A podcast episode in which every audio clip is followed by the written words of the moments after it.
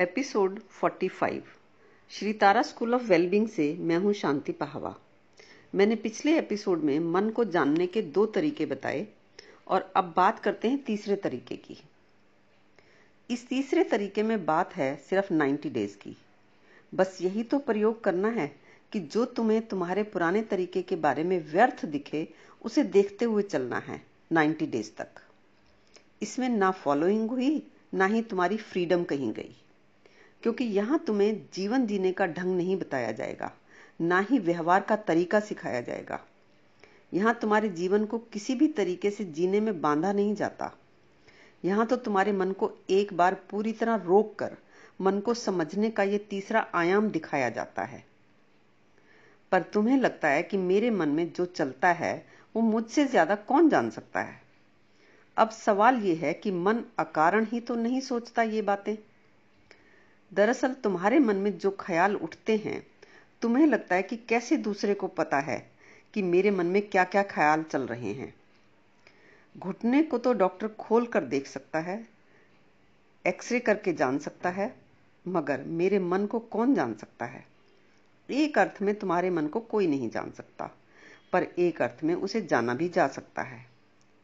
तुम्हारे मन को दूसरा जान सकता है तभी तो तुम किसी से भी मन की समस्या की बात कहते हो, या किसी की मन की समस्या की बात समझते हो। तुम्हारे मन के बारे में एक मायने में दूसरा सब जान सकता है, क्योंकि तुम्हारे जो सोचने के विषय हैं, वो सीमित हैं लिमिटेड हैं। तुम कैसी भी कल्पना कर लो, मगर ये बस एक पहलू मात्र है कि मन कुछ भी कल्पना कर सकता है।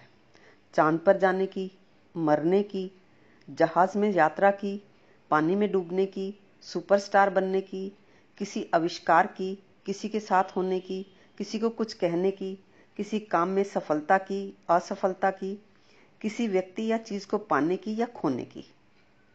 अब ये तमाम बातें एक ही कैटेगरी की हैं, वो है कल्पना। अब ये तो नहीं जाना जा सकता कि तुम क्या कल्पनाएँ कर रहे हो, मगर ये तो जाना जा सकता है कि तुम्हारे मन का स्वभाव है कल्पना करना। और ये तुम भी जानते हो कि तुम्हारा मन या किसी का भी मन कल्पना कर सकता है। और फिर कल्पना तो कल्पना ही रहेगी। तुम चाहे जो भी कल्पना कर लो, एक लड़का मोहल्ले की लड़की के बारे में कल्पना कर सकता है या किसी फ़िल्म स्टार के बारे में भी कल्पना कर सकता है। इससे क्या फ़र्क पड़ता है? और प्रैक्टिकली तुम क्या करते हो अपने मन के माध्यम से, वो अनंत बातें नहीं हैं। तुम सुबह से शाम तक जो भी करते हो, जिनमें भी तुम्हारा मन लगता है, वो लिमिटेड ही तो काम है।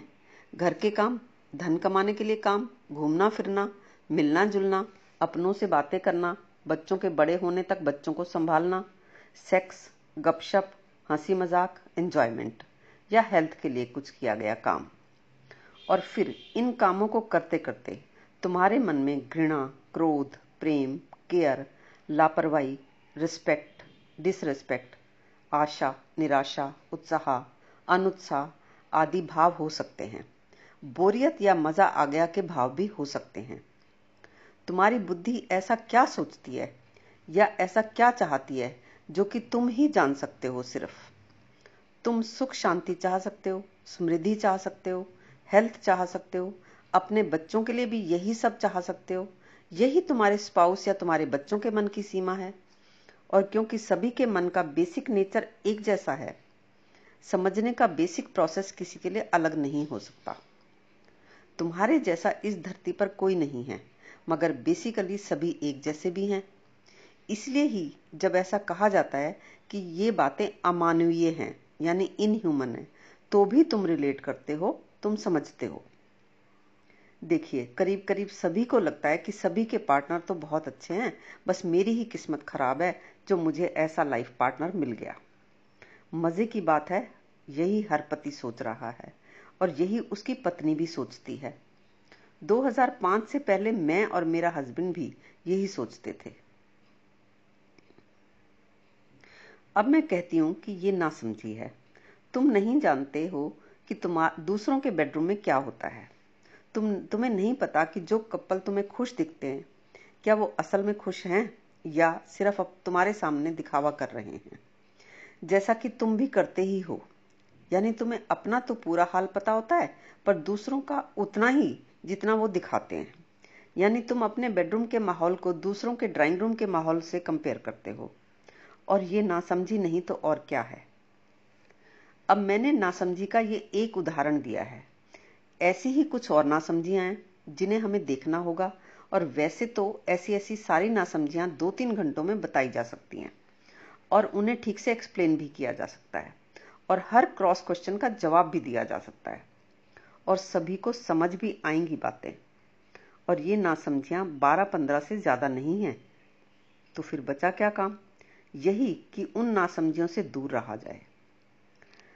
अब प्रश्न यही तो है कि उनसे दूर कैसे रहा जाए? दूर रहा भी जा सकता है या नहीं? नहीं, उन नासमझियों से दूर रहना असंभव है। उन्हें जड़ से ही खत्म किया जा सकता है। और फिर यह भी भाषा की सीमा है कि कहना पड़ता है, जड़ से खत्म किया जा सकता है। जब नासमझियों को नासमझियों की तरह देख ही लिया तो फिर उनसे छुटकारा हो ही जाता है। ऐसा मन का स्वभाव है। नकली नोट को नकली नोट की तरह देख लिया तो फिर उस नोट से छुटकारा होना कोई काम नहीं है। मगर अगर हमें संदेह हो कि पता नहीं ये नकली है या नहीं, पता नहीं शायद ये चल भी जाता हो कहीं तो उससे छुटकारा नहीं होगा। असल में हमारी नासमझियाँ टिकी होती हैं कुछ झूठे कारणों पर, और वो झूठे कारण हमें सच्चे लगते हैं।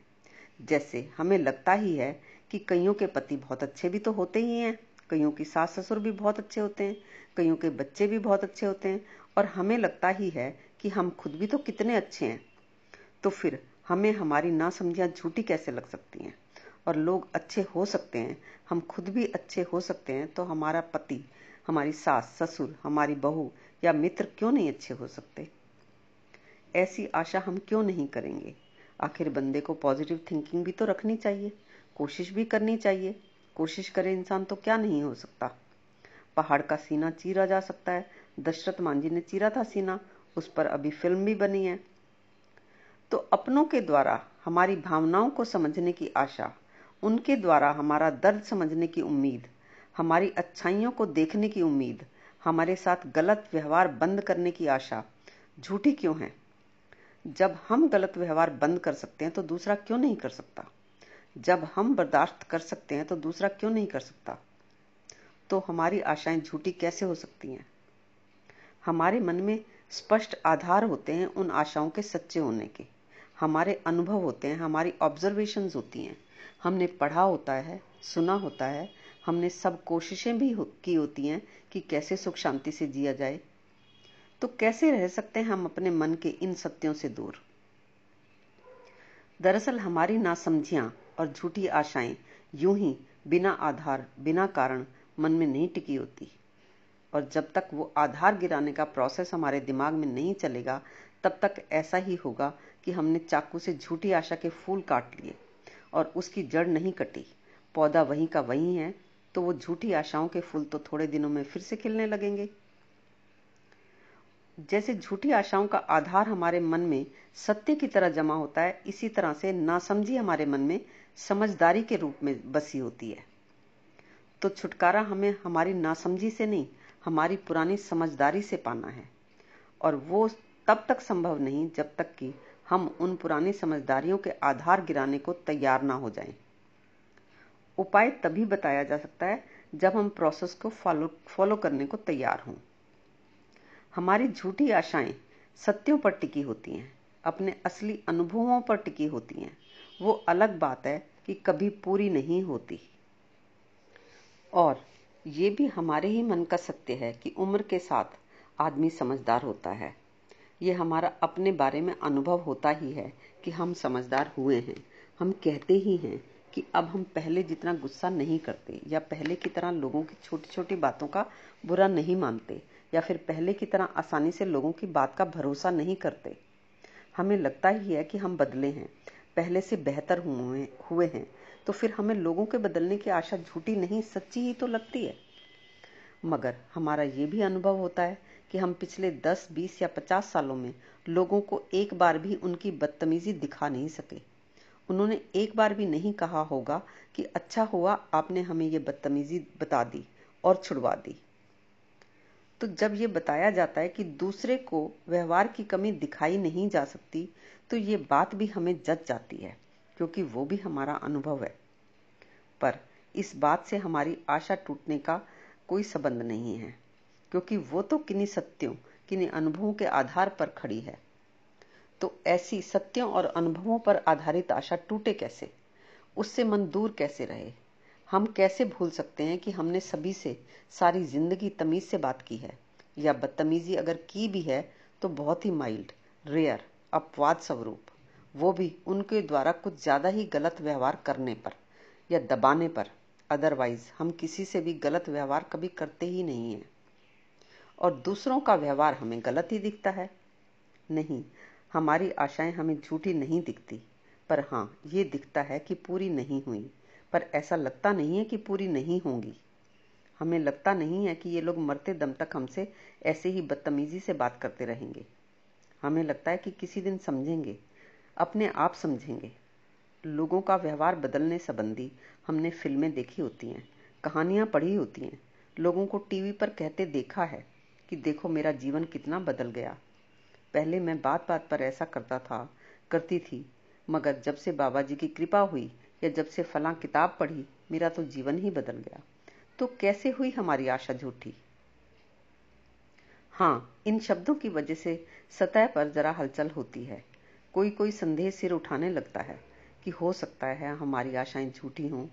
कुछ झलक मिलती है उन पहलुओं की जो अब तक नहीं देखे थे। अभी आशाओं पर मामूली सा संदेह जगा है। लगा है कि हो सकता है झूठी हों आशाएँ हमारी। हो सकता है मेरे जीवन में ये आशाएँ पूरी ना हों।